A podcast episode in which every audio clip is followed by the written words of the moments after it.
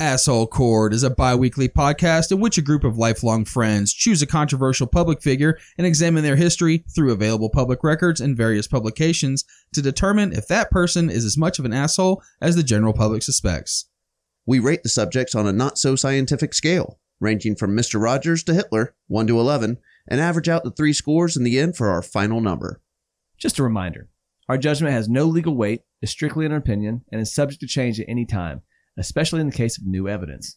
It shouldn't be taken seriously, so just don't.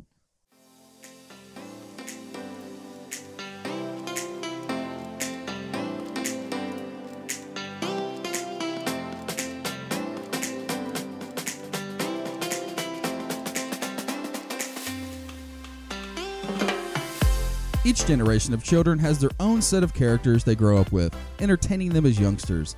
In the early 1800s, Dr. Syntax was making English children laugh with glee, and what I can only describe after checking them out is pictures of an old man dressed up holding babies with adult faces.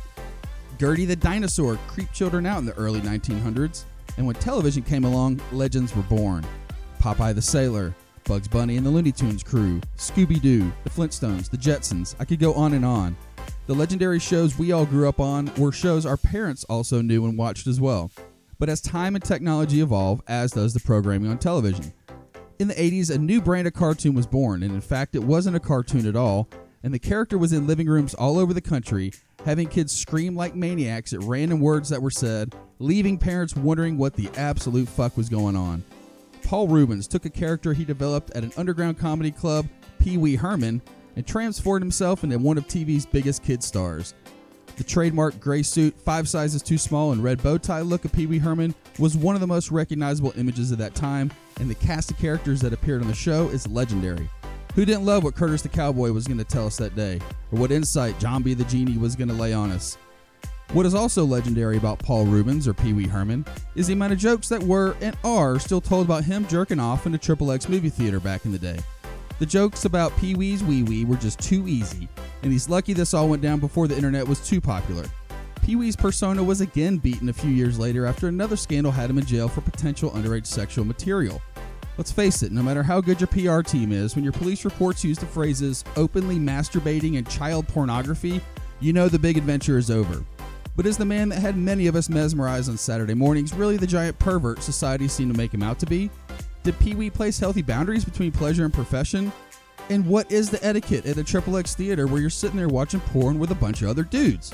We'll dive into these questions and more in this ah! crazy episode of Asshole Court. Why don't you take a picture? It'll last longer. Uh-uh.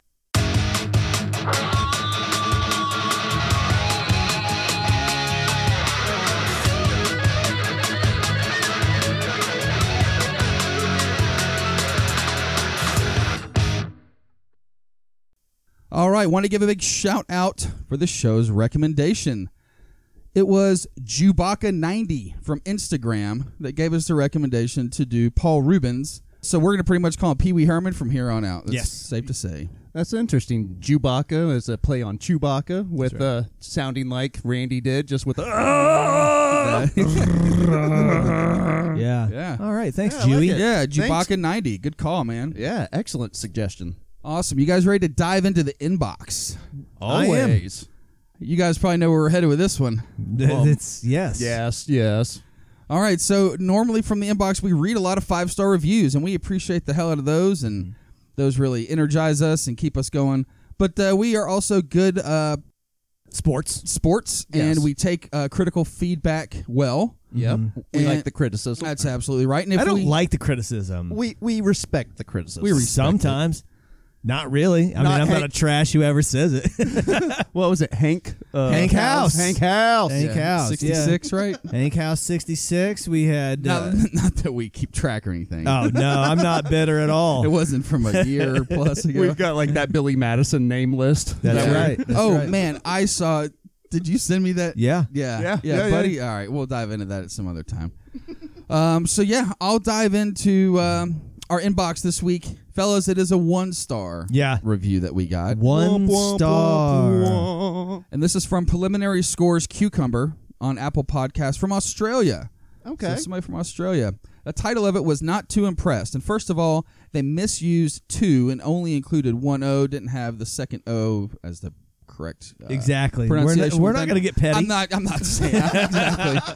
I'm, I'm just saying. So, Not Too Impressed or Yeah. Not Too Impressed, but Yeah. anyhow, it reads Michael, Buddy, and Randy. First of all, they, Uh, yes. they used your full name. Is my mom writing this? You're Did in I trouble. just get in trouble? You're in trouble. Full on Michael. Michael, Buddy, and Randy. Your podcast may be funny to some, but it contains an abundance of swear words which are not appropriate for the topic that you're discussing. What's worse than this is that you can laugh about absolutely horrific matters that shock the nation, about murders and heinous, horrible assaults to women. Not impressive. Well, also shocked the nation. Uh, you talking about Australia? You talking about the U.S. And also, Australians have taken swearing to like a high art form. So I feel like we don't swear enough for most Aussies. They are like the template for good yeah, cussing. they call their friends cunts. Exactly. That's like for real. Like their best. That's a friends- term of endearment. Yes, the Brits and the Australians have Yeah. great cussing etiquette. That's right. Yeah. That's right. So I mean, honestly, uh, it sounds like this person is likely my mom's age. It might be my mom lying and saying she's from Australia. Using a VPN. oh yeah. uh, Oh, my mom doesn't know how to use a VPN. My mom doesn't know how to get pictures off of her camera onto a computer.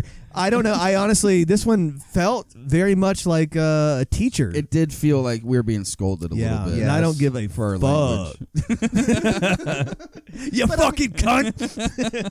I- I mean, like, I think that we are able to laugh about everything, but we also cover everything. And while we can laugh at it for two seconds, we also address the seriousness of it as Oh, well. Without So- a doubt. I, I, and, you know, I'm not going to sit here and defend us. We we probably laugh at some inappropriate shit at times, but at the same time, I do feel like we keep it real in terms of not laughing at people who had bad things happen to them. That's true. Uh, And it's a co- especially women. We have plenty of women fans, and you know, I, it, it's a comedy podcast.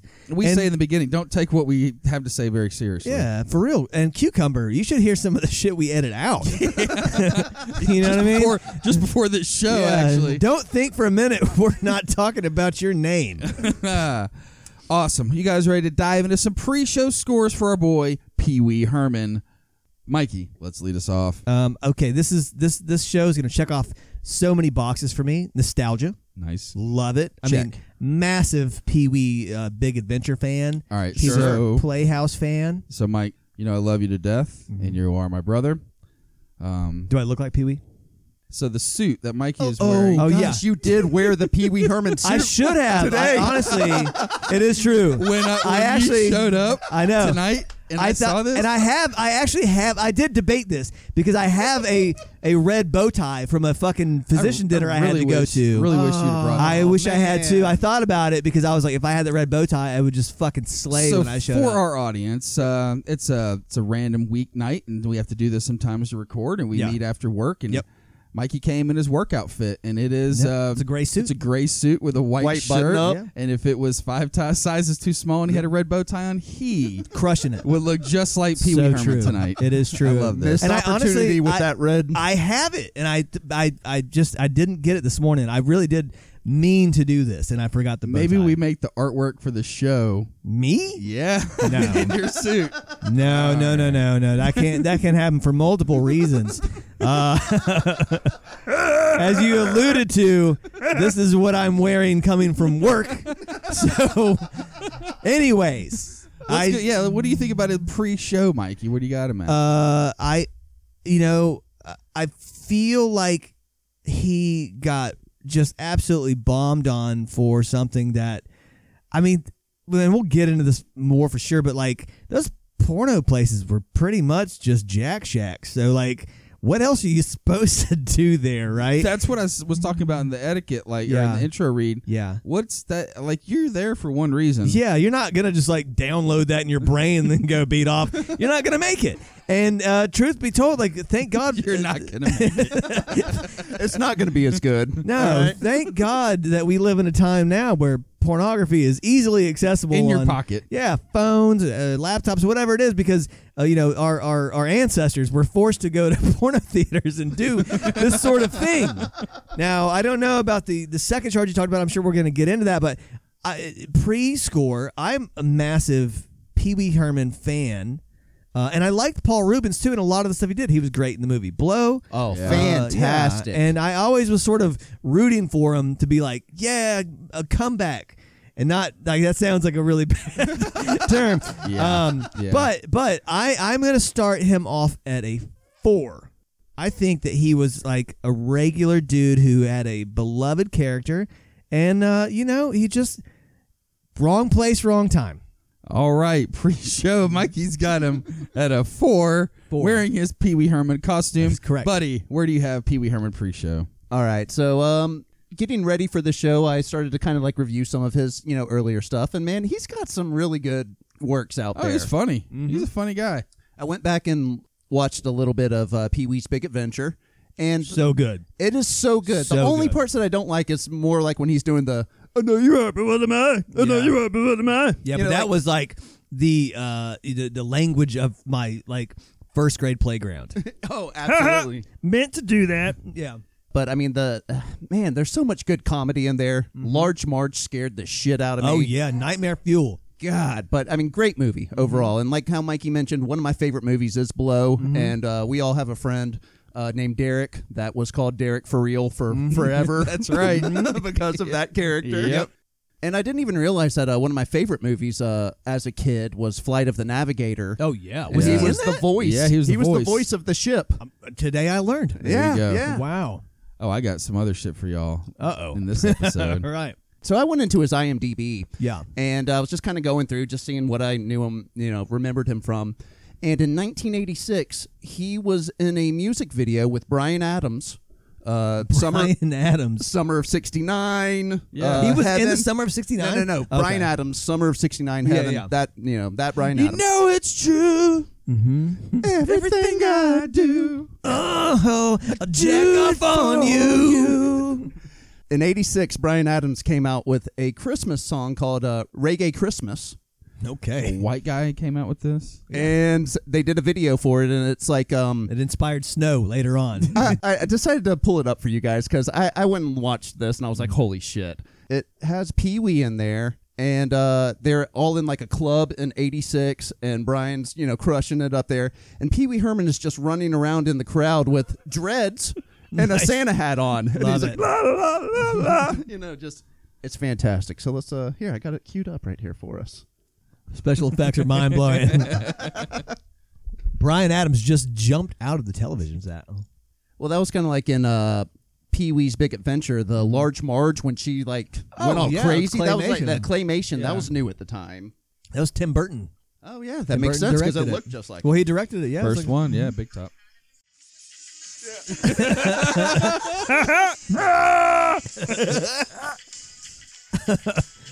I lit a big joint backstage. That's great. Yes. All right. Reggae Christmas. Reggae Christmas. if y'all haven't seen that, please go out and YouTube Reggae Christmas. Well, I'm I'm geared up for next Christmas because that's going to be my Christmas jam. No doubt.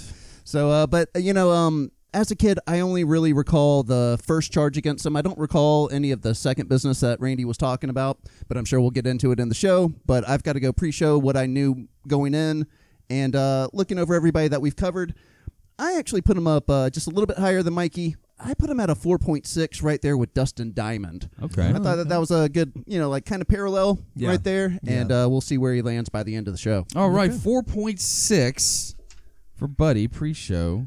Randy, what do you got for us? Man, On so Pee-wee. on Pee Wee, this dude was in my living room every Saturday morning. Absolutely. I for the the seasons he was on, I was glued to it. I love the show, love the characters. The word of the day, my parents fucking hated that, hated it because they would say it. I'd go upstairs, make them say it, and then run around the kitchen. I just remember what in the absolute hell.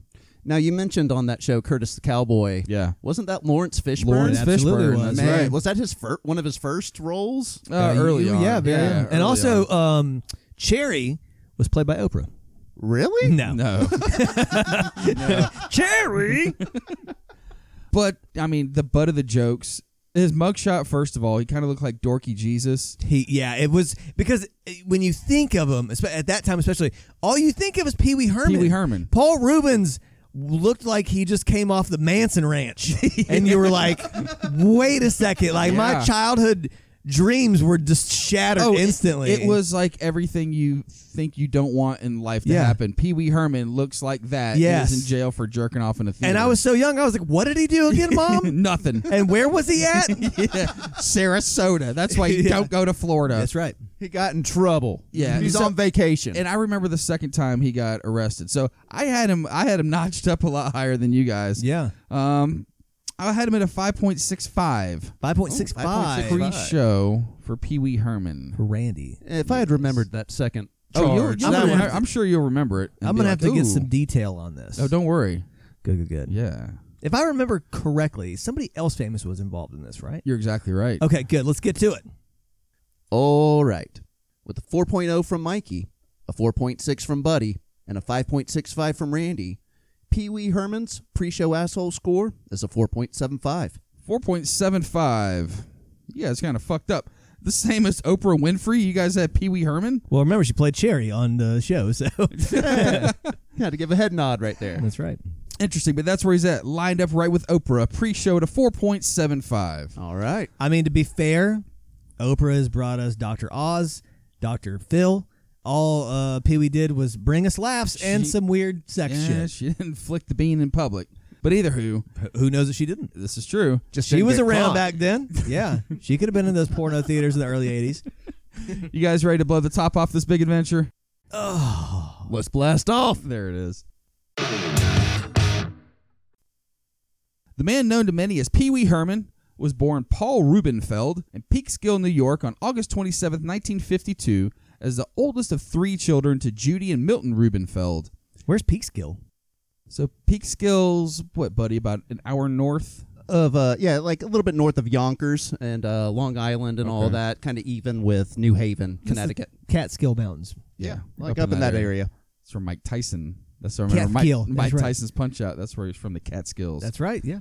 His early years were spent in Oneonta, New York, dreaming of becoming a Hollywood actor. He shared a story on Live with Kelly and Michael on how he wrote a letter to Walt Disney seeking an acting role and possibly a career. But Walt didn't give a fuck about stupid kids and never wrote back. That seems uh, very fair. Speaking of Walt Disney, check out our Conspiracy Court episode on Patreon about Walt Disney being cryogenically frozen. Yes. Yes, good Yes. tie-in right there, Randy. Absolutely. After leaving Oneonta, his family hit the road to Sarasota, Florida, where he spent most of his childhood and teenage years. Oh. So Paul's parents owned a lamp store, but his mother was also a teacher, and his father was an automobile salesperson and uh, was a pretty accomplished pilot. Uh, he had flown for Britain's Royal Air Force and the U.S. Army Air Force in World War II. So they have Oh, damn. like, and their side gig is owning a lamp yeah, store. it- How does that work? So they owned the lamp store, but then both had jobs. Yeah. How does that work? That's not like a side gig. My dream has always been to own a lamp store. Yeah, he said my full time job is selling cars, but I spend every day from nine to five at my lamp store. I sell cars on the weekend. Every time I was up in the air, I thought, man, I wish I was in a lamp store. Yeah. Also, that's that time in like you know just history where people had like stores with specific items, like a The lamp, store. Yeah. Oh, right next to the shoelaces store. Oh yeah! Hey, look, there's a TV repair guy, a Zenith. Yeah. Ooh. a bowling ball engraver guy. That's right. Sarasota was then the winter home of Ringling Brothers and Barnum and Bailey Circus, and Rubens credits the lively childhood backdrop, complete with human cannonball neighbors, with helping him inspire the whimsical world of Pee Wee Herman. His neighbors were part of the Human Cannonball show. That's badass. Honestly, that's like the coolest freak show you want to be. The Human Cannonball. Yeah, you don't want to be like the fat lady or bearded like the bearded lady. lady or the fat man yeah, or the tattooed Yeah, person or yeah. the sword swallower. That's kind of cool, but a cannonball guy's Yeah. badass. Yeah. I wouldn't Yeah. want to be a clown in a car either. Uh, no, I don't want to be a clown at all. But a cannonball, I mean, I would like, give it a shot. Yeah. So Rubens finally remembers his parents taking the family on creatively nurturing trips to the theater, assorted fairy tale theme parks, and of course Disney World. At age five, Rubens asked his father to build him a stage where he and his siblings would act out plays. His first acting role arrived in an elementary school production of the Tony nominated play A Thousand Clowns. Rubens dreamed of being a star and formed a mental nemesis, and none other than child star Opie Griffith, aka Ron Howard, child star of the Andy Griffith Show. That so that was his. And nemesis. that's for real. Okay, That was his nemesis. Mentally, he was like, "Fuck that man, Or, fuck that kid, I- Yeah, I honestly, jealousy and envy coming from my enemies. I I honestly love and sort of respect that. you know what I'm saying? Like that's kayfabe as fuck. you know what I'm saying? Like full on. Like he had the wrestling mentality about this. He was like, "That's my arch nemesis. You got to give that kid a microphone with Mean Gene Okerlund. what are you gonna do to Opie? Let me tell you something, Mean Gene. You got to do it in the Pee Wee voice." So Let me tell you something, Mean Gene. that's perfect. See, Uh, with a laugh, Rubens admitted, I wish it was funny, but it was so serious to me back then. Rubens attended Sarasota High School, where he was named president of the National Thespian Society and was accepted into Northwestern University's summer program for gifted high school students. And he joined the local A Solo Theater, players of the Sarasota Theater, and appeared in several plays. So he definitely had the acting bug from uh, the get go. and the uh, sort of uh, driven towards solo. The, Solo Theater. Yeah. He wishes. that was a premonition. You know, I heard a story about Pee Wee that he was friends with David Bowie back in the day. what really? Wow. Yeah, yeah, interesting pair.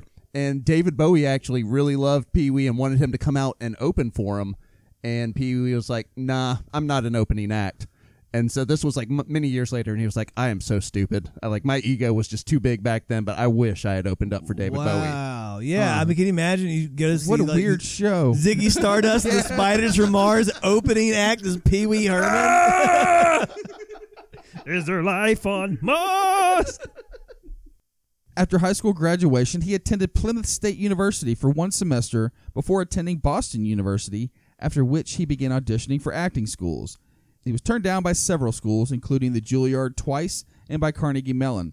He did get accepted into California Institute for the Arts. what in the fuck is happening? When like they're like, uh, so your thing is that you're like a, a thespian, and all of a sudden it's like Northwestern, Boston University. Like you're naming very good schools. Oh, yeah. And like Juilliard obviously is like the the mountaintop, but like what was I doing? you know what I'm saying? Why wasn't I just trying to be like uh, just to get into school? Like We had a different mindset. I back think then. so. I think so. But we pretty much lived in the Sarasota of Georgia. Never really thought about it that No, way. yeah, me either. But that's kind of a good comparison, buddy. Rubens moved to California, where he began Masturbating in public. I mean, any pause that you don't finish is going to be filled in with a masturbation joke. Rubens moved to California where he worked in restaurant kitchens and as a fuller brush salesman. I had to Google what the fuck Oh, a fuller brush Oh, that was a sales- big deal. They were door to door salesmen and they would sell brushes and beauty Yeah. supplies. They were the Hairbrushes? original.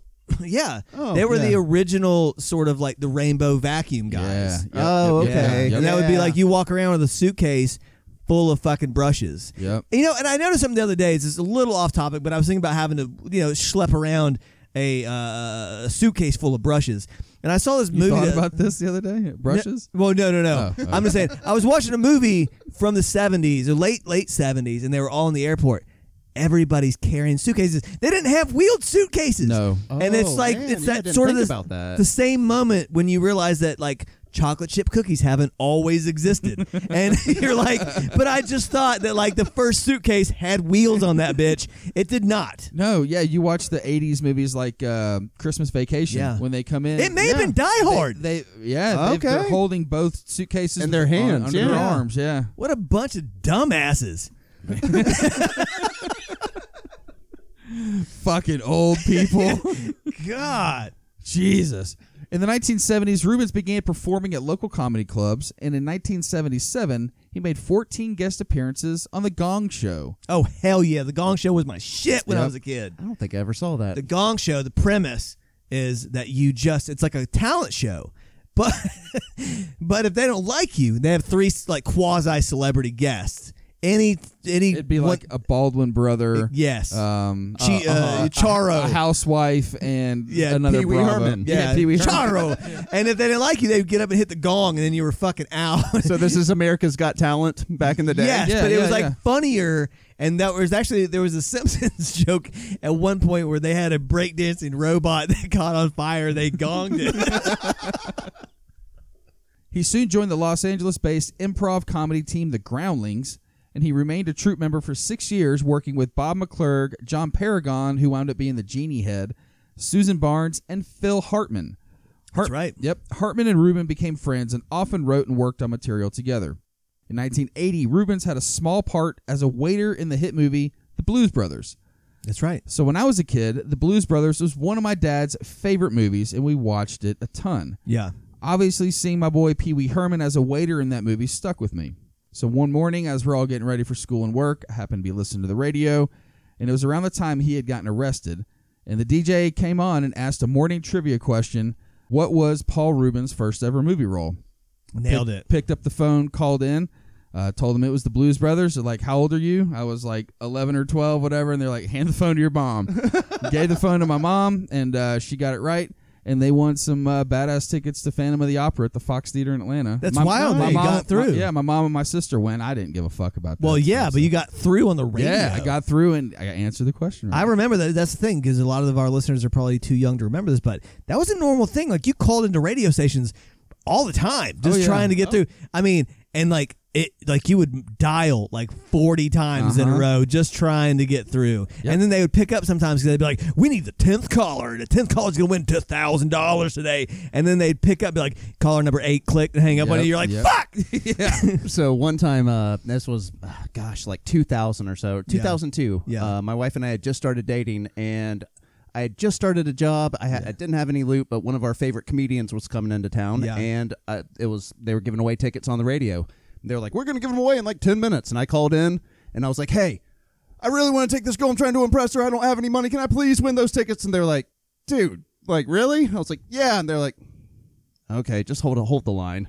And like five minutes later, they're like, all right, we're gonna give it to caller number ten, and then they pulled Really? me on to g- caller Hell number yeah, ten. buddy. Nice. Yeah. So. Did you tell your uh, girlfriend slash wife how that went down? Oh yeah, one hundred percent. Nice, nice. Yeah. After the show. after the show. Yeah. Yeah. Yeah. How'd you get such good The tickets? next day. Yeah. yeah. Oh, I called in. I I just had to got pull some strings. Exactly. I, I know a guy. I know a guy over there. Yeah. They're a will call. In 1977, the Groundling staged a performance in which its members created characters one might see in a comedy club. Rubens decided to play a guy that everyone knew immediately would never make it as a comic, partly because Rubens could not remember jokes in real life. He had trouble remembering punchlines and couldn't properly piece information together in sequential order. Pee Wee was born that night. His distinctive guttural, ha ha, followed by a low laugh became the character's catchphrase, as did his insult comeback. Mikey, I'll give it to you. I meant to do that. I know you're over one of mine. I you are one of mine. I failed. Yeah. They set me up, and I totally whiffed on that shit. I also can't remember jokes. and, and things in sequential order. I, don't, know. I also want to point out here because Randy's impressions are are usually pretty good. This one is grade A plus. this is spot on tonight, Yes. Randy. And he Uh, told us that he I've practiced been it. practicing. And like I said, well, that's just a sign of you being a professional. Yelling like Pee Wee Herman in my living room when Yeah. I like the show. your family must be pissed off at you at this point. Shut the fuck up. or Yeah. impressed. Your wife is like, you know what? She's thoroughly impressed. Yeah. She's like, that Pee Wee voice to the room. she said, use the, yeah, exactly. I was Yeah, like, yeah. take that, use that pee wee voice and tell me to meet you in the bedroom. Throw on a suit from like a decade ago. Why don't you meet me in the bedroom? he said, I'm a rebel, Donnie. Tired of commercials in the middle of your asshole court episodes? Do you want to say in the next show's subject or the next conspiracy we discuss? Well, now you can. Go to patreon.com and find us at AHC Podcast. Get those ad free shows you want, get some input on who you want to hear about, and become internet famous with a shout out on one of our shows. We've even got stickers and swag to show off to all your friends, and you'll get all our new Conspiracy Court episodes. Go to patreon.com today and find us at AHC Podcast.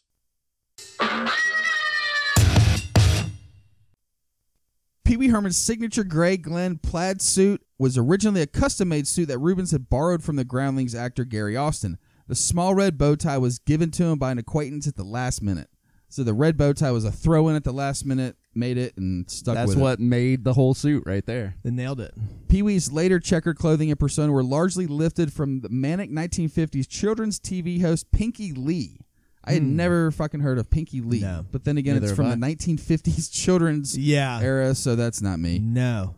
Also incorporated into the look were short black hair, pale skin and red rouge and red lipstick. So That's he wore a right. little bit of makeup. You could always Looked tell. like you could a- always like a- tell his cheeks were very rosy. Well, he had that whole setup. Like, what was that dude's name on Mad TV? Remember he was. uh, Look what I can do. yeah. Look what I can do. He looked like a, he He played looked like like, a giant- Raggedy Ann. Yeah, he Raggedy played like a Andy. giant child with Yeah. like It was buck weird. teeth and Yeah. shit. The inspiration. Stewart. Stewart, that's Yeah. right, yep. the inspiration for the name came from a Pee Wee brand miniature harmonica and the surname of an energetic boy that Rubens knew from his youth. Rubens thought the name Pee Wee Herman was a name that sounded too real to be made up and like a real name a parent would give a child that they didn't really care about. Dark. Pee Wee Herman. Rubens auditioned for Saturday Night Live, the 1980 to 81 season, on the same day as comedian Gilbert Godfrey. No man. Rubens told Entertainment Weekly hiring both was not an option because they were pretty much the same type of performer, and he knew immediately that Godfrey would get the job. He also told the San Francisco Chronicle he believed that the fix was in because Godfrey was friends with one of the producers. Rubens was so angry and bitter that he decided he would borrow money and start his own show in Los Angeles using the character he had been developing the last few years, Pee Wee. Dude, uh, he has a vindictive streak in him. Yeah, he immediately made Opie his enemy. And then, like, he's like, "I'll fucking get back at you, Gilbert Godfrey, by starting my own show." A plus. With the help of other groundlings like Phil Hartman, Pee Wee acquired a small group of followers, and Rubens took his show to the Roxy Theater in West Hollywood, Oh yeah. where the Pee Wee Herman show ran for five sellout months, doing midnight shows for adults and weekly matinees for kids. Moving into the mainstream when HBO aired the Pee Wee Herman show in 1981 as part of their series On Location. Wow. So As I don't a- remember any of this, but Yeah, neither do I. No. Well, that was that was. I mean, we were. he was not- getting airtime though as Pee Wee. Well, we Yeah, were. back in the early '80s. Yeah, We were just born. yeah. So So I don't remember this vividly. yeah, yeah. I didn't. It was funny to think that HBO existed in 80, 81. It was like five thousand dollars a month. Then I bet it was. You had to have a satellite for you had to be hundred rich. people had cable. Yeah, you had Yeah. to be rich back in the day to have HBO. it's man. true, but it's crazy too because it already had sort of a business sense where he was like, "In nighttime, I'll be a dirty comedian. During the day, I'll be a kids comedian. I can do bar mitzvahs." Yeah. Following the success of the Pee Wee Herman show in the early and mid 80s, Rubens made several guest appearances on Late Night with David Letterman as Pee Wee Herman.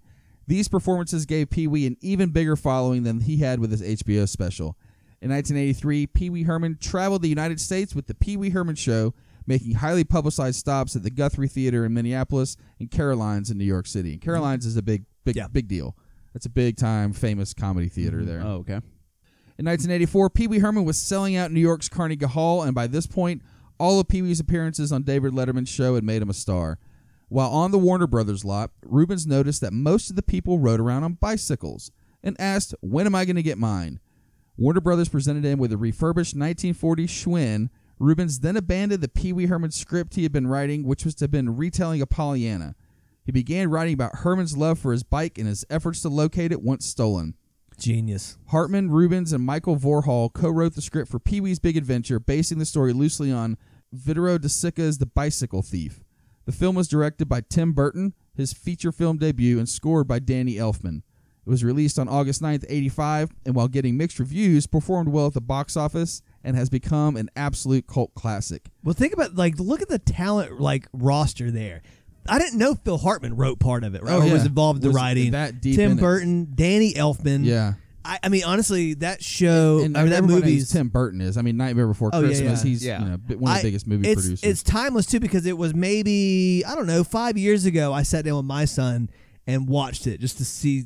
Sometimes that comedy doesn't translate, but he loved it. He thought it was great. And I mean, like it still hits today. Where there's sometimes you go back and watch stuff, and you're like, nah, like Yeah. you know, where the kids will find it funny, but you're like, I used to love this, and Yeah, this yeah, sucks, stupid. dude. Yeah. That whole like breakfast intro scene. Oh yeah, like, the, Rube Goldberg machine when he feeds Yeah. the dog and, stuff- and the, uh, the his uh, the the fat brat that is like has the swimming pool is the giant. yeah, you it's a know? bathtub. Yeah, yeah, Or even like when he had to rescue all the pets and had to get the snakes. Oh yeah. and then yeah, like I said, even just that one line. The idea, uh, spoiler alert here, that, uh, that he's told by a psychic that his bike is in the basement of uh, the Alamo, and I right. still always, whenever someone says the Alamo, I automatically am talking about. There's no basement in the Alamo. That's what I love that Pee-wee's they're Bike always is. laughing at him when they, when they- they're like, "There's no basement in the Alamo." Yeah. yeah. Some kid even jumps out with a camera and takes a picture of him. That's He's like, right. What? well, and also there was a level of creepiness to it that just like the doctors coming through and they're like clowns and stuff like. Of course, Large Marge. Large It was Marge, yeah. equal parts terrifying and funny to a kid, and I just, I mean, I, I watch it every ten years again. Nice. So Rubens was the originator of the Pee Wee dance in that movie. That's right. And he had Dun, performed dun, it dun, publicly dun, many dun, times dun. prior. Yeah. Dun, dun, dun, dun, dun, dun, dun. Oh yeah, Tequila. tequila. That's right. The following year, Pee Wee, along with Hartman, found a home on the small screen with the Saturday morning children's program Pee Wee's Playhouse on American CBS Network for the next five years. Yep. The premise of the show is host Pee Wee Herman plays in the fantastic Playhouse in Puppetland. The house is filled with toys, gadgets, talking furniture, and appliances such as Magic Screen and Cherry. Puppet characters such as Conky the Robot and Pateri the Baby Pateronon. I don't Wasn't remember it that. like A, uh, wasn't it like a pterodactyl or Yeah. something? Like a Terry little- the Baby Pterodon. That's, oh. That's it. Yeah. Terry Randy. Pateri Pterodon. Just ignore me. and of course, shut the fuck up. I'm kidding. And of course, Jambi, the disassembled genie's head who lives in the jeweled box. That's right. Yep, yep, yep. The Playhouse is visited by a regular cast of human characters, including Miss Yvonne, Reba the Mail Lady, Captain Carl, who is Phil Hartman, and Cowboy Curtis, who is Lawrence Fishburne. That's right. Phil Hartman showed up. That's right Yep, that's right. and a small group of children played the Playhouse Gang. Sensitive to his impressionable Pee Wee's Playhouse audience, Rubens was careful to script in positive habits like teeth brushing. Tough security ensured that kids never saw him chain smoking in costume. Nice. Yeah, so he was at least cognizant of that. Although primarily a live action show, each episode includes segments. He's got a one cigarette in one hand and his dick in the other. Hey, security, just watch out. I gotta get one out. Which one am I going to finish first? Discretion's the word of the day. Although primarily a live action comedy show, each episode includes segments featuring puppetry, video animation, and prepared sequences using chroma key and stock footage. For example, when Pee Wee jumps into the magic screen, as well as inserted clay animation and excerpts from cartoons. You guys remember the clay animation? Absolutely. I still love claymation. Yeah, It was a absolutely. big deal in the 80s because I remember just like being so hype to watch like California Raisins. Yeah, And all that yeah, shit like yeah. that. And I just, California it Raisins. just felt like I was like, man, this is, this is high tech. Beetlejuice had it. oh right, hell yeah. yeah! And that was Yeah, also Tim Tim, Burton, yep. yep. Each episode features specially written soundtrack music by rock and pop musicians such as Mark Mothersbaugh from Devo, Todd Rundgren, Mitchell Fromm from Crowded House, and The Residents. The show's theme song performance is credited to Ellen Shaw. In her autobiography, Cindy Lauper admits to being the actual singer. I was Oh, about to nice. say, cause I like, I remember her being on the show at some Cindy point. Lauper. Yeah, It makes sense. I, I mean, Oh, that's a, yeah, that's a she Venn was on the diagram of show. That's right. weirdness. And now I, I see her doing the uh, the eczema commercials. Yeah, I yeah, yeah. believe. Oh yeah. Girls just want normal skin. The show has many recurring gags, themes, and devices. Each episode usually contains a running gag particular to that episode or a specific event or dilemma that sends Pee Wee into an emotional frenzy. At the beginning of each episode, viewers are told the day's secret word, often issued by Conky the Robot, and are instructed to scream real loud every time a character says the word. So, this would be where I would get the word, run upstairs, have somebody in my family say Yeah. it, and run around like an idiot. Yeah, yeah, you were setting yourself up. Do this thing so I can. Yeah. it's the secret word that I'm about to tell And Oh, you. then right after now. three or four times, they're like, "Mm, not saying No. it. No. the secret word of today is Muhammad Atta. All right. you know, like a 9/11 joke in there. All right, The show became a hit, and during its time on the air, Pee Wee's Playhouse garnered 15 Emmy Awards. CBS and Rubens mutually agreed to end the show at the end of the 1990 91 season after five seasons and 45 episodes. you know the Emmy Award just happened here recently. Yep, and sure the- did. And I saw, like, I'm a big fan of a lot of shows on HBO, and uh, I they were, sh- of course, they were like, you know, they're they're flaunting it. They're like, look at all these Emmys we won, and I was like. How many fucking Emmys do they give out? Oh, like yeah, I know. every show, had, like twelve Emmys for Yeah. I was like, "What? I don't understand. I never watched that the award show." Best so- score in a commercial on the second half of the Super Bowl from last year. Yeah, I'm like, "There's man, they just hand these things out." And, and sure enough, Pee Wee Herman's Playhouse Got like eight Emmys. That's right. Succession is badass, and Succession's amazing. yeah. And then there was the jerk herd round the world. On July 26, 1991, undercover detectives from the Sarasota County Sheriff's Department raided the South Trail Cinema, an adult movie theater located in Sarasota, Florida. That evening's lineup included a series of triple X flicks featuring the titles Nurse Nancy, Okay. Turn Up the Heat, and Catalina 50 Tiger Shark. Wow, that last one is feels like Detailed. Mad Libs. yeah. You know what I Choose your own adventure. yeah, exactly. Nurse Nancy, like yes, this was like Catalina 5.0 Tiger Shark Yeah. boner. Turn up the heat probably involves a firefighter. oh, 100 But percent. Catalina 50 Tiger Shark, I bet she's like a spy. I think so. Has to serve it up or She's like something. a yacht that you know Yeah. Catalina wine I, mixer. yes, I envision yachts. But I thought Yeah. it was a like a a, a gay theater, not a. no, no, it was Oh, it oh, a is- triple it was X a- theater just okay. showing porn. I get to show all sorts of different porn, any type of porn. Yeah. But also, uh, it's funny because you're just like, I mean, that had to have been like a slow day in the office at, with the cops, like, y'all want to do a raid? Where are we going But- to, the, to the crack house? Actually, guys, I was thinking about hitting up the. Uh, you the know South- that porn theater that everybody goes to and they masturbate in? Uh-uh. Well, like, let's just go ahead and like, remember when you were a kid and you were like beating off and like your mom would like knock on the bathroom door and you're like, go away, I'm busy. Well, let's like be the mom, but also not knock. I love the idea, Johnson. Let's run with that. But what's interesting is that he decides to do it in his hometown of Sarasota after he's already done the Pee Wee Herman show. And that's the thing too. We talked about it. Like you're in a movie theater with, I would assume It's all dudes. dudes, All all dudes. dudes. Yeah, and in, in your porno, in the porno movie, it's women. yeah. But in, real, life, it's just Yeah, dudes. so you're in a theater of dudes, and I'm guessing you're spread out. Yeah, yeah, probably, it better be. Hopefully not in the same aisle. I think. Hopefully not, Well, how or many at aisles least do you like have? way away from like on opposite ends. there had to been a guy that like It walked can't be a in. very big place though. well, no, It's not like the multiplex where there's like Dolby surround sound Yeah, stadium yeah. seats, two hundred seats. Nah, it's Yeah. probably narrow, like It's those- airplane seats. You're barely able to get it out and get it going. the, the ones where you can get like a fucking like a hors d'oeuvres and a fucking pitcher of beer.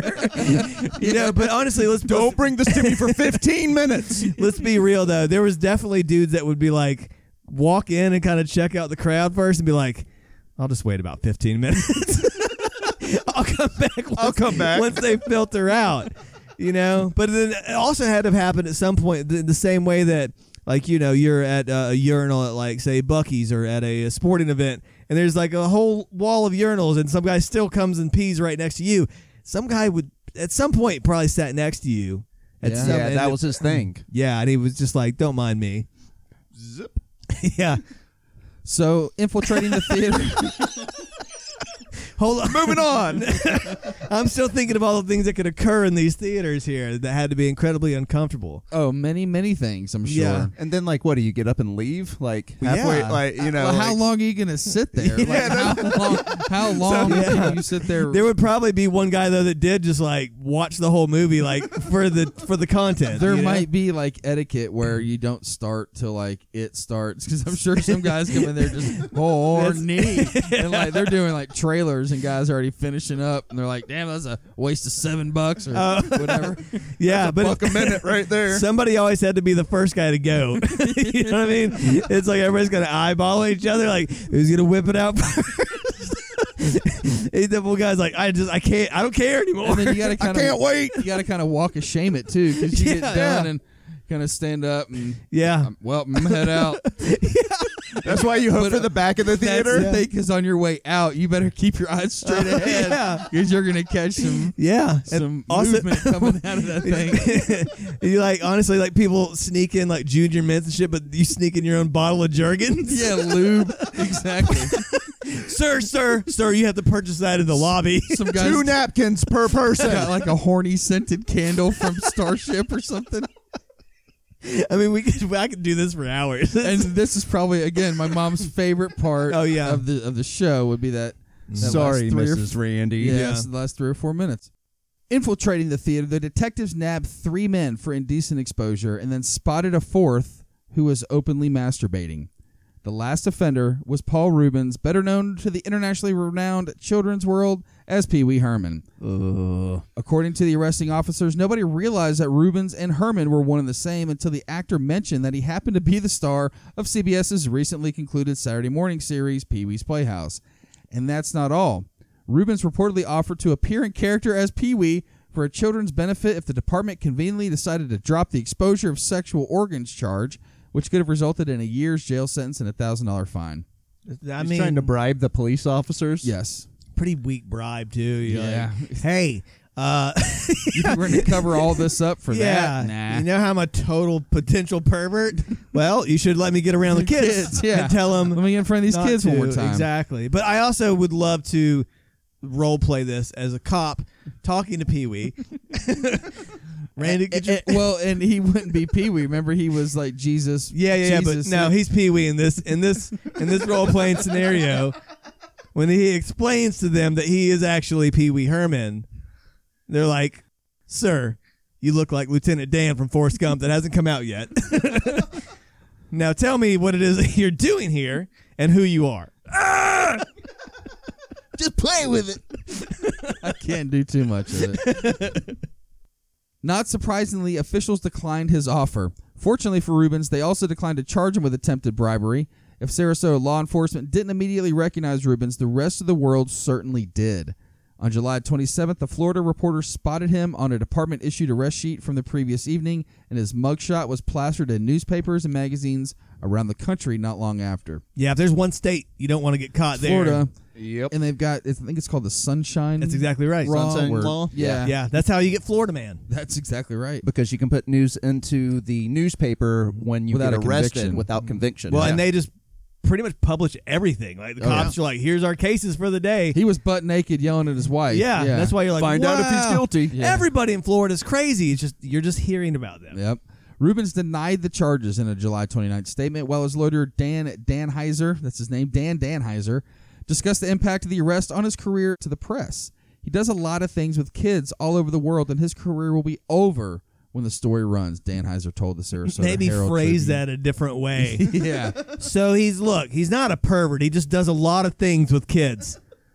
Following Rubin's arrest, CBS pulled the remaining reruns of Pee Wee's Playhouse from its schedule. Additionally, Pee Wee toys were removed from Toys R Us stores nationwide, and a tape featuring the character's voice was excised from a studio tour at Florida's Disney MGM Studios. For a moment, it appeared that Pee Wee had embarked on his last big adventure. But fans didn't want to see Pee Wee's Playhouse abandoned forever. In the weeks after Rubin's arrest, free Pee Wee rallies were held around LA and New York, and Rubin's celebrity pals, a list that included Cindy Lauper, Joan Rivers, and Robert Klein, publicly spoke up in his defense. In a statement that has aged really fucking badly, Bill Cosby also chimed in, saying the situation was all blown out of proportion. Wow. So there you go. That's somebody giving you some street cred. that's right. Good old At the time, Jello At the pudding time it was pop good. raping man. yeah. Yep. All right, give me your best Pee Wee joke. Hit it.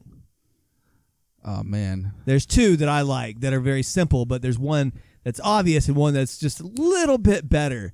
First one is, you know, obviously, what is Pee Wee Herman's favorite baseball team? The Yankees. Of course. But the second one, it's not really, it's actually the Expos. That's right. That's right. Yeah, that's right. Oh, the that's- Expos don't exist anymore, that's- but at yeah. the time they did, and it was it like, was really good. Even members of the Sarasota police wanted to see him vindicated. I sure hope things work out for old Pee Wee, one officer reportedly said. Writing in the LA Times, Roger Simon said that Rubens deserved to be praised and not vilified. The guy was practicing safe sex, Simon wrote. And ask yourself this wouldn't you rather have these guys touching themselves in an X rated movie house than have them touching themselves next to you at Dances with Wolves? it's a very valid point. I don't know. Lawyers! I don't know if it's apples to apples, but Could be Yeah. there's that pretty hot Kevin Costner and that uh, Native American lady sex scene. There you go. there it is. While Rubens initially stayed out of the spotlight, he clearly felt bolstered by the public support. And in September the following year, Pee Wee triumphantly took the stage at the MTV Video Music Awards to the delighted cheers of the audience. Heard any good jokes lately? yeah. So funny, I forgot to laugh. Yeah. And also, that was I literally just, what he said. That's right. I, I want to go back to Dances with Wolves for a second because do you remember the Native American woman in there? What her name was? Man, I, I can probably say I quote watch that Yeah. movie, I have no clue what it's about. Her name was Stands with Fist. Yikes. Damn. We're Yeah. so gutter minded where anything like Well, we just it was just tied in to someone touching themselves at a Dances with Wolves thing, and I just it just registered with me. I was like, that would have been a good name for him, stands with fist. or sits with fist. There you go. and sits with fist and iPad. In November of that year, Rubens returned to Florida and entered a no contest plea to his indecent exposure charges in exchange for a small fine and community service commitment. No experience like this has a positive impact on anyone, but this was an excellent resolution, said the actor's lawyer. Reflecting on his arrest in a 2004 interview with NBC News, Rubin said that he wasn't thinking about the potential fallout when he entered the South Trail Cinema on July 26, 91. I mean, it didn't seem like a crime to me. Didn't seem like anyone's business but my own, the actor recalled, reiterating his claim that he didn't expose himself. It was kind of a mortifying situation where I felt like people were laughing at me. They were. Yeah, check that. I'm a professional comedian and I've never claimed to be able to take it as good as I dish it out ever. I mean, I'm I'm very sensitive. That's, Yeah. that's him saying that. Well, and also they were like, he never thought about the consequences. It would be way weirder if he had. He's like, I'm gonna go in It's here really and worth get caught it. beaten off, Man, and it's it- gonna destroy Worst case my- scenario. It is so worth it. yeah, A few years after his arrest, he gave some insight into the Pee Wee character in an interview with Stone Phillips, what he thought the character was supposed to be, and what it felt like to be publicly humiliated for getting got jerking off in a movie theater. Here's a bit from that interview. Rubens. I always view Pee Wee Herman as somebody with a really good heart, but like, you know, somebody didn't have a clue about a lot of things. Somebody who was truly naive and trying to do the best he could, but it didn't always come out like that. Phillips, even at the height of your popularity, not everyone was entirely comfortable with the persona you created. Newsweek, I think, at one point wrote, You either love him or he gives you the willies. Paul said, I don't know if I can view Pee Wee Herman as someone that gives you the willies. I mean, that's because he's certainly part of me. Part of me is like Pee Wee Herman. Look at me, I'm getting defensive about something that happened so many years ago. I'll have to find out who that was and see if he's still alive. Ha ha. As Pee Wee's fame grew, Rubens remained an enigma. Few people outside of the business even knew his real name, and that's exactly how he liked it. Rubin said, I thought Pee Wee Herman worked better if one didn't know that I was an actor. So I went out of my way to try and get the public to think that that was a real person.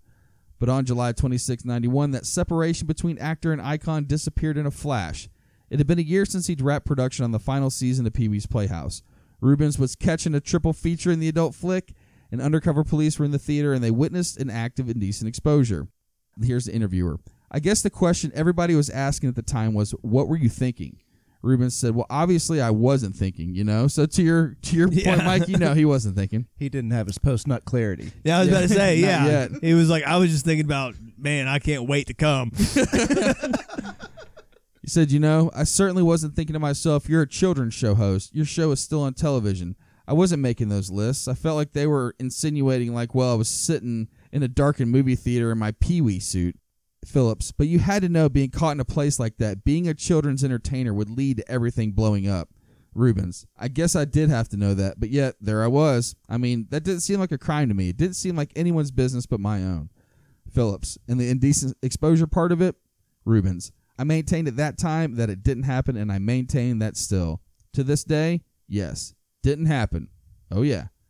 Throughout the 90s, Rubens continued to act on and off. There were roles in films like Batman 2 and Buffy the Vampire Slayer, but he kept a low profile, preferring, he says, to write and focus on his longtime passion for collecting everything from fake food to lamps to grease containers. Lamps. That's right, lamps and grease containers. Also, his role in Buffy uh, the Vampire Slayer is just great. His death scene when he gets uh, the stake through the heart is, I mean, it's comedy gold. Oh man, I don't it remember takes that like one. an it takes like a full minute to die. He's like ah ah ah ah. It's just That's what I great. loved in uh, Pee Wee's Big Adventure, where Yeah. he's like playing in the movie, in the movie at Yeah. the end of it. Yeah, And yeah. he keeps on like walking in between the two main characters. right, like yeah. he just keeps on getting into the spotlight.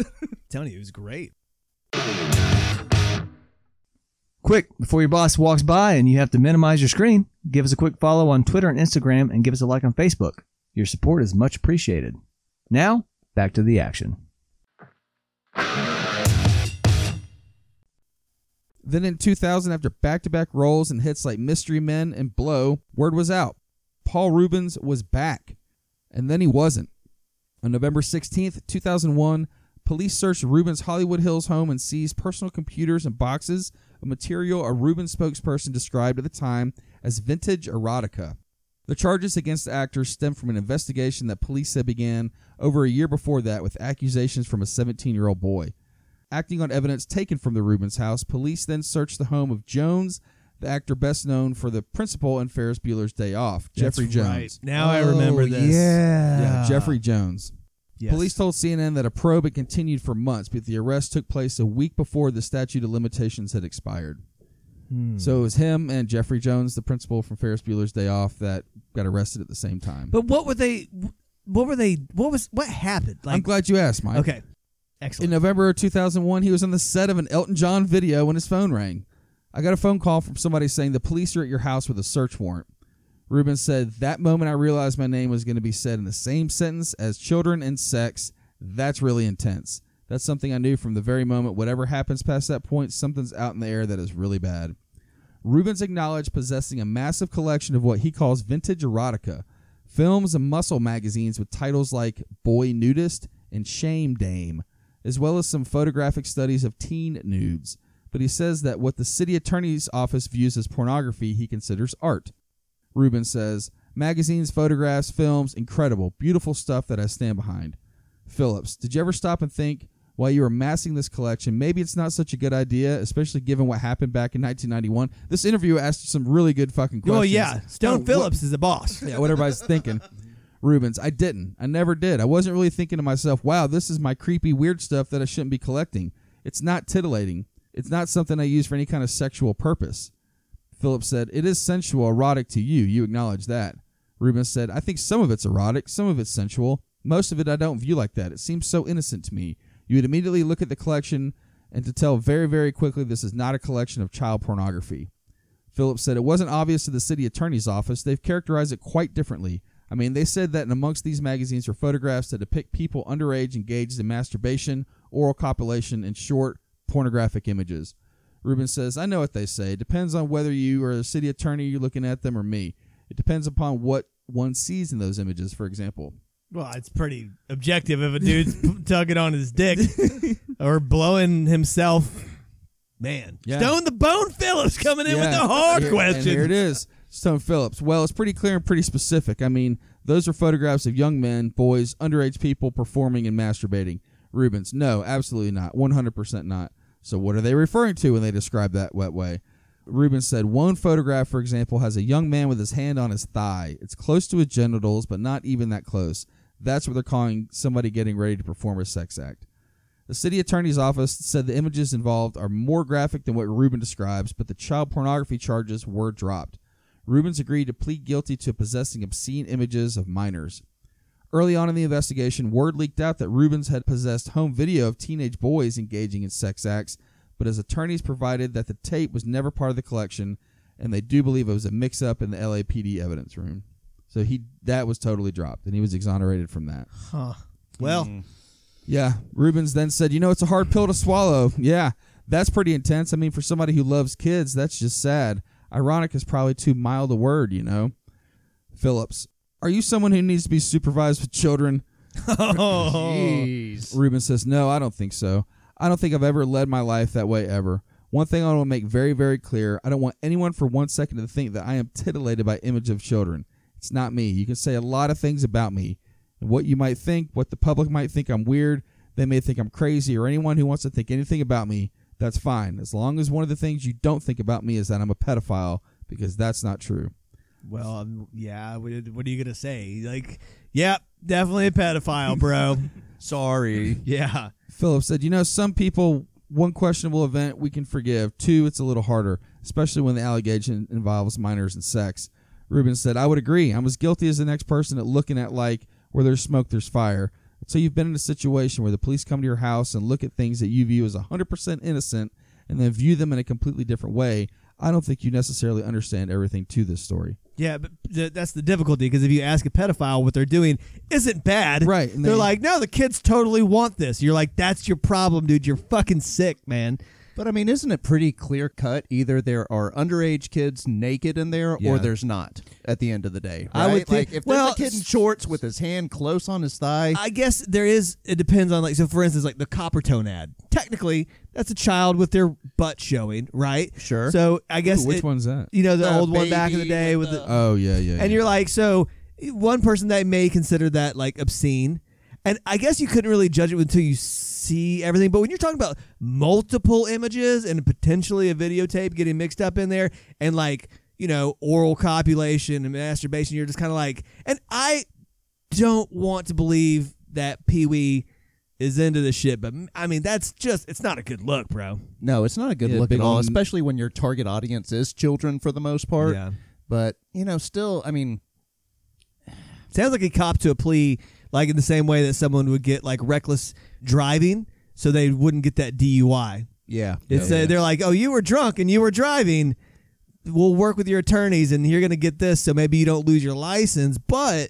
You know, and they're like, well, this one you'll get obscene photos of minors, not child porn. You're sort of like, this is just a semantics game at this point, isn't it? yeah, Pee Wee's Playhouse is nasty as fuck. Oh man, I'm Dicky bummed. walls. I know it's a bummer because I've I've spent a lot of the show talking about how funny he is and he's borderline comic genius and yeah, there you go. there it is. At Spike TV's 2007 Guys Choice Awards in June, Rubens appeared on TV as Pee Wee Herman for the first time since 1992. And August 5th of 2007, at a showing of Pee Wee's Big Adventure at the Hollywood Forever Cemetery, Rubens made an appearance on stage before the show, bringing with him almost the entire cast of the film to uproarious applause and a standing ovation.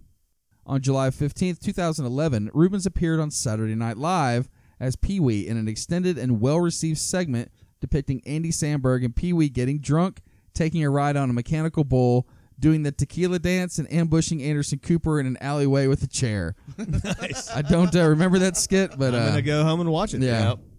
it's funny too because he like got absolutely murdered for beating off in a theater, which seems like again, yeah, it's not the greatest thing, but it's not almost really like horrible. if you're going to bring it back after that, eh, the child porn shit. eh, yeah, exactly. They eh. just sort of like whistled right past Yeah. that graveyard. Now let me ask this: I- if he if he says that he never did it, right? Is there is there any leeway in there that the cops just come in there, raid the place, and they're like, "Holy shit, that's fucking Paul Rubens right they, there." they said they didn't know who the hell it was because Yeah. you didn't recognize him, and they said he was openly masturbating. Yeah, I mean, there's no way of knowing for sure, but like again, Oh, Imagine it. Da-da-da-da-da. yeah. There's no way of knowing for sure, but like we've just talked about, like, what are you doing in that theater? Yeah, Yeah, Why that- are you but there? Still, that's not a crime. At the end of the day, well, I, Uh, going to a a uh, theater is not a crime. All I right. think openly exposing yourself might still be a crime, even If he though again it attests to it. seems Oh, no, it what seems if you odd. didn't?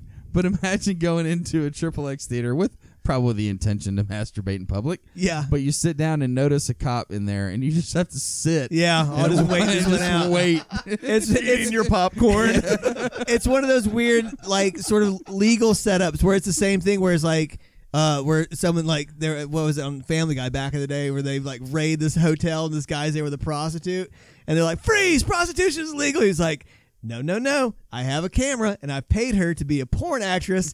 We're filming a porn. And they're like, oh, well, continue on then. And can we watch? yeah, exactly. You're just like, it's so strange. Yeah, It's just like, it's like, that's the legal loophole is just get a camera going and say you're going to make a porno and it works great. See, I- I'm going to play the other side of that Mm-hmm. card and just say that, you know, like we've lived in the South long enough to Yeah. know that there's a bunch of cops that, especially back in the early 90s, Uh-huh. were like, this is my town and screw that boy. Oh, I, yeah. you know, I don't trust him. He's always he's always playing to kids and Yeah. stuff like that, you know. So I don't know. There's a gray area there. For Oh me. no, I give them I give them some slack for. I mean, again, that's what people did back in the day when you didn't have the internet. Yeah, unfortunately. Now I don't. I think I just would have probably just stuck to my J.C. Penney's catalogs and shame, uh, or just magazines at home. But We some of had those people- VCRs back Well, then. That is true. Sure. You know what I mean? Like, uh, Man, Just maybe- rented him. Boogie Nights. Now you're depicted hurting- now se- you're I hurting know. your case. I Yeah. know. I play both sides. On February 1st, 2012, Rubens appeared as Pee Wee on Bravo's Top Chef Texas and served as a Really? guest judge. Oh, as a judge, okay. Part of the contestants' challenge was to ride a bike similar to Pee Wee's while gathering ingredients through San Antonio to prepare to serve a special lunch for Pee Wee at the Alamo. I remember this. And I included, remember I this. included this in the show because of Mikey and Pee Wee's bike being in the, the In the basement of the Alamo. Yeah. The use of the Alamo is reference to Pee Wee's film Pee Wee's Big Adventure, where his stolen bike is allegedly hidden in the basement. There's no basement in the Yeah. Uh, Alamo. I love it. And I love it. They're like, hold all questions until the end. He's like, I just got one. They're like, hold it to the end. Yeah. So like she's going through the whole tour and he's just like, God damn it, God damn it, finish. Dude, and that bike is badass. Yeah. Oh, it's bad with the lion head on it. Mhm. Another idea came about to make a reality based Pee Wee film like those in the early 80s. In 2010, Rubens announced he was working on making this version with Judd Apatow, who wrote and directed the films Knocked Up and The 40 Year Old Virgin. In 2013, Rubens reported that Pee Wee was going to return to a new film that was going to shoot in 2014. While promoting his voice role in The Smurfs 2, Rubens told the LA Times on the long gestating project, saying a film has funding, a finished script, and the director lined up. He added that more detailed announcement was imminent. Rubens said, short of something unforeseen like the studio going out of business, I think it's very likely both of these projects will happen next year. On December 22nd, 2014, it was announced that the film would premiere exclusively on Netflix. And in February, Netflix announced the film will be titled Pee Wee's Big Holiday, with Apatow and Rubens producing the film, John Lee directing, and Rubens and Paul Rust writing the screenplay. I remember when this came out, 2016. Oh yeah, And um, I I don't know. I was- watched it. It was okay. I I don't, thought. I don't remember this. I watched it. I remember laughing pretty hard about his uh, helicopter wig that flew onto his head. I mean, it just was again. It was a nostalgia kick for me. I watched it Totally. with my son, and we were just kind of like, it's just absurd. Yeah, Absolutely. This was the last time Rubens portrayed the character. Paul Rubens died on July 30th, 2023, at the age of 70 from acute hypoxic respiratory failure at Cedar Sinai Medical Center in Los Angeles. At the time of his death, he was diagnosed with both myelogenous leukemia and metastatic lung cancer. Oh damn. He had been diagnosed six years earlier, but had not revealed his diagnosis to the public. Following his death, a statement written by Rubens was released. Please accept my apology for not going public with what I've been facing the last six years. I've always felt a huge amount of love and respect for my friends, fans, and supporters. I've loved you all so much and enjoy making art for you. Rubens was created, and his remains will be interred at Hollywood Forever Cemetery. And that, boys, is Pee Wee Herman. Hmm, man. So I guess I didn't realize that he chain smoked. He And then I quit. guess- he quit later in life, but Yeah. he definitely, yeah. If you're He chain talked- smoking, then that metastatic breast—I mean, not breast cancer, metastatic lung cancer. Yeah, I guess it makes sense. Yeah, he talked about um back when he was talking with David Bowie. He was at the Emmys or something like, or the Grammys or something like that, and uh, he was at a table with David Bowie, and like they were smoking cigarettes, and he talked about how he always did a really good job of hiding that because he didn't want the kids to see him smoking. Yep. Like uh, Jim Varney, Ernest. Oh, Ernest. Oh, Ernest Ernest. was a I just thought about him chain a second smoker, ago, Bro. yeah. he smoked like four packs a day. Huh. Sometimes when I get bored and I find out these celebrities, I'm like, how many packs a day did they smoke? We used one match. Yeah, I mean, like I said, Nat King Cole was like four pack a Oh, day, dude. wow. Of course, in the John Wayne episode, we talked about how many he Yeah. smoked. Sometimes like seven packs a day. Seven packs After of getting cigarettes. nuked. God, imagine get the breath on that guy. Ah, Seven packs. That's 140 cigarettes in a day. Just nonstop. I wonder how many. Good Now I God. have to Google Paul Rubens and, and Pee Wee Herman see how many he smoked. Right. All right, well, let's get some final scores for our boy Pee Wee. Mikey, what you got? Um, man. Well, like I said, uh, show was great. A lot of boxes checked there. You know, nostalgia, tons of room for masturbation jokes, which we landed over and over again. A lot of talk about the sort of etiquette in a Jack Shack porno theater back in the day. Um, which I sometimes I do think about how that stuff worked. Eh, I'm narrow theater. Can't be on the same row. You can't be too high up either, because then you're getting a full visual. yeah, like the yeah, but it wasn't stadium seating back in the day. And you probably got to be pretty proud if you're down low where everybody can see you. Yeah, it's true. Eight inches up front, all the way to the back. yep. Well, and if you're frequenting those places, I mean, you definitely have dudes approaching you from time to time. I'm sure. Of Like, course. Need a hand with that? you know, because sometimes somebody probably said, "Yeah, yeah. yeah, why not?" Um, but uh, the the real problem here, and if it wasn't for the potential for the child pornography, I would have kept him. I honestly probably would have dropped him to three point five. Child pornography, it's real tough, man. So I am going to have to put him at a with child pornography, man. I gotta I gotta put him at a six. That's the Steven Seagal level. I know, I know. And child porn is just so bad, dude. It is. It's just, I mean, it's yeah. That's the one thing. Like, I would just wish you hadn't done that Pee Wee and then- embezzle money. Yeah, that's like, different. You know, Totally different, you know. But Yeah, and I, I- you know, even that is like it would. It's also sort of, you know, if they'd caught him like with kids and stuff like that, then you're just like, oh, e- even worse. But this one, you're just like, yeah, dude, something's off there. Naked pictures of boys. and- No, no, no, yeah, no. I don't care how artistic it is. Get the Mm, fuck out of here, Yeah. man. All right, Mikey with a oh. 6.0. Buddy, what do you got post show? All right. So, uh, man, yeah, like Mikey said, that was an awesome episode, Randy. I appreciate you picking the topic. Absolutely. Um, Thank uh, Jubraka. or Chewbacca. Chewbacca 90. Chewbacca ninety. Yeah, absolutely. Um, yeah, it's tough. You know, I, I I've always enjoyed Pee Wee's work in the Pee Wee realm outside of. Funny to hear that. I've always enjoyed Pee Wee's work. Yes. Yes. his his his handiness. Stick to itiveness. That's right. Um, I, I think that he was one of the best parts of Blow. Yes. Um, his character, I, it, him and Bobcat Goldway in that Oh, movie yeah, are yeah, yeah. awesome. Yeah. Um, but uh, yeah, it, it's tough, you know, the the child pornography thing. I, I'm still not hundred percent sold on it, but at the same time, you, you know, where like you said, where there's smoke, there's fire, and you ca- you know, got to keep on looking that way, and it's it's hard. Yeah. uh, well, no pun intended. um, it just sucks because he's he was an icon of our generation. You know, just like Ernest P. Worrell, and uh, you know, just it, it just sucks. I originally started him off at a 4.6, and I've got to bump him up a little bit, and I hate it, but I am gonna give him a little bit of a shadow of a doubt. I'm just not 100% convinced, but I am gonna bump him up to a 5.75 as a final asshole score. I'd feel more comfortable if they were like he had one painting of a nude boy instead of being like hundreds of pictures. You're like, Of oh, um, Naked boys. And But so- were they act? But the, once again, were they actually naked boys or Yeah, one was called Nude Boy or something like that.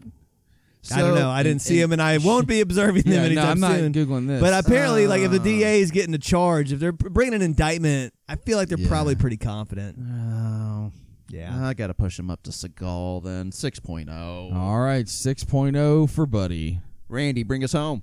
So uh, my score initially was a little bit higher because I, re- I remember the second episode uh, a little more vividly, but I didn't remember the the detail of it. And to your point, the smoke and fire, if like it had been one or the other to happen, you know, eh, it, the child pornography thing, you can't you can't ever see that. Um, I had this dude's final score to six point three eight. All right. There's a final score above Nancy Grace and below Gordon Ramsay. What if the cops just hated him, and it was just he just had a bunch of Boys Life magazines because he was like a really adamant scout. Or it was like a research material. yeah, yeah. Oh, like Pete comedy. Townsend. I'm sure you like the Weeblos, huh? I bet you do. uh, but do you guys remember Pete Townsend from The Who? the Who. Mm-hmm. And then he got a, he got arrested in the early 2000s looking at child porn online. and he said that he was trying to do research for a documentary and then he was like, "Yeah, I changed my mind." and I was like, "You're a pedophile, I think, Pete Townsend." Yikes! Damn. Teenage Wasteland. that changes it a little bit when Yeah, you hear it this. does. All right. With a 6.0 from Michael, a 6.0 from Buddy, and a 6.38 from Randy, Pee Wee Herman's final asshole score is a 6.13. All right, 6.13, awesome territory. We now have Pee Wee Herman on the same scale as John Wayne on our asshole scale, both at 6.13. Pee Wee Herman and John Wayne have the same score. Both voices that you do very excellent. I would like to pause here and let you create a conversation between John Wayne and Pee Wee. Get that pervert away from my score. I'm right next to you, asshole. That was excellent, That's about all I got. And that's about all we got for this episode of Asshole Court. All you Patreon members in the Fart Circle, you're very welcome because by now you have your swag. They're badass bottle openers, customized AHC logo on them. Not logo, but it's got our name on the on the thing. They're badass. Uh, if you want to get one, become a Fart Circle member, and you too can get in on the sticker swag and all the uh, the gifts that we send out quarterly. So, as always, we definitely appreciate the support. Be kind to one another, and we will see you next time on Asshole Court. ha ha ha ha